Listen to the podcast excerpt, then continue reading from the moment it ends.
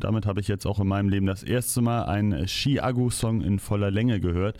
Ist nicht unbedingt mein Genre, ich bin da eher bei den Klassikern, zum Beispiel Green Day. Ich habe euch ja vorhin schon Basket Case angespielt. Wie gesagt, nächstes Jahr wird der Song 30 Jahre alt und da kann man sich vorstellen, okay, dann müssen die Bandmitglieder dementsprechend alt sein. Auch Green Day Frontmann Billy Joe Armstrong, dementsprechend hat er auch schon Kinder und dementsprechend hat er auch schon erwachsene Kinder. Jacob Armstrong heißt sein Sohn und er hat eine eigene Band mit dem Namen Ultra Q und äh, die Musik, die hat für uns Radio Musikredakteur Sam Höfers angeschaut.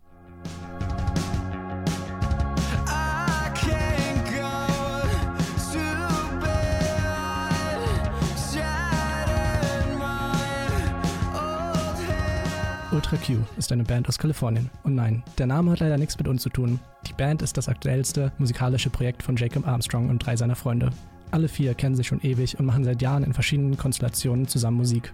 Mit dem Umfeld, in dem sie aufgewachsen sind, ist das auch nicht überraschend. Jacob ist nämlich der jüngste Sohn des Green Day-Sängers Billy Joe Armstrong. Schon 2015 veröffentlichte er erste Songs, damals noch unter dem Namen Jacob Danger und mit dem rohen Charme von im Schlafzimmer produzierten Demos. Aber schon damals konnte man Einflüsse von Bands wie The Strokes und The Cure heraushören und diese Einflüsse ziehen sich auch noch bis heute durch.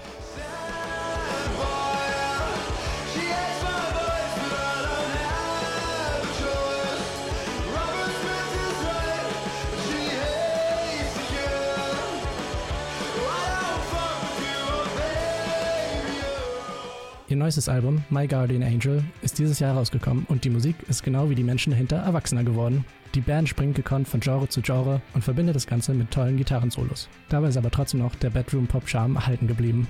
Viele der Songs klingen auch nach Erwachsenwerden. Etwas Nostalgie, etwas Angst vor der Zukunft, aber gleichzeitig viel Kreativität und vorsichtige Zuversicht. Vor allem Nostalgie ist ein großes Thema für die Band.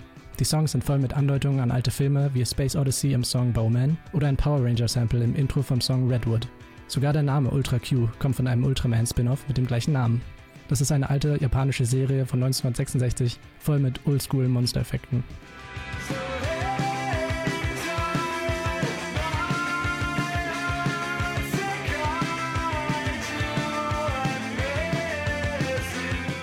Dieser Song war der erste, den sie unter ihrem neuen Namen als Ultra Q veröffentlicht haben.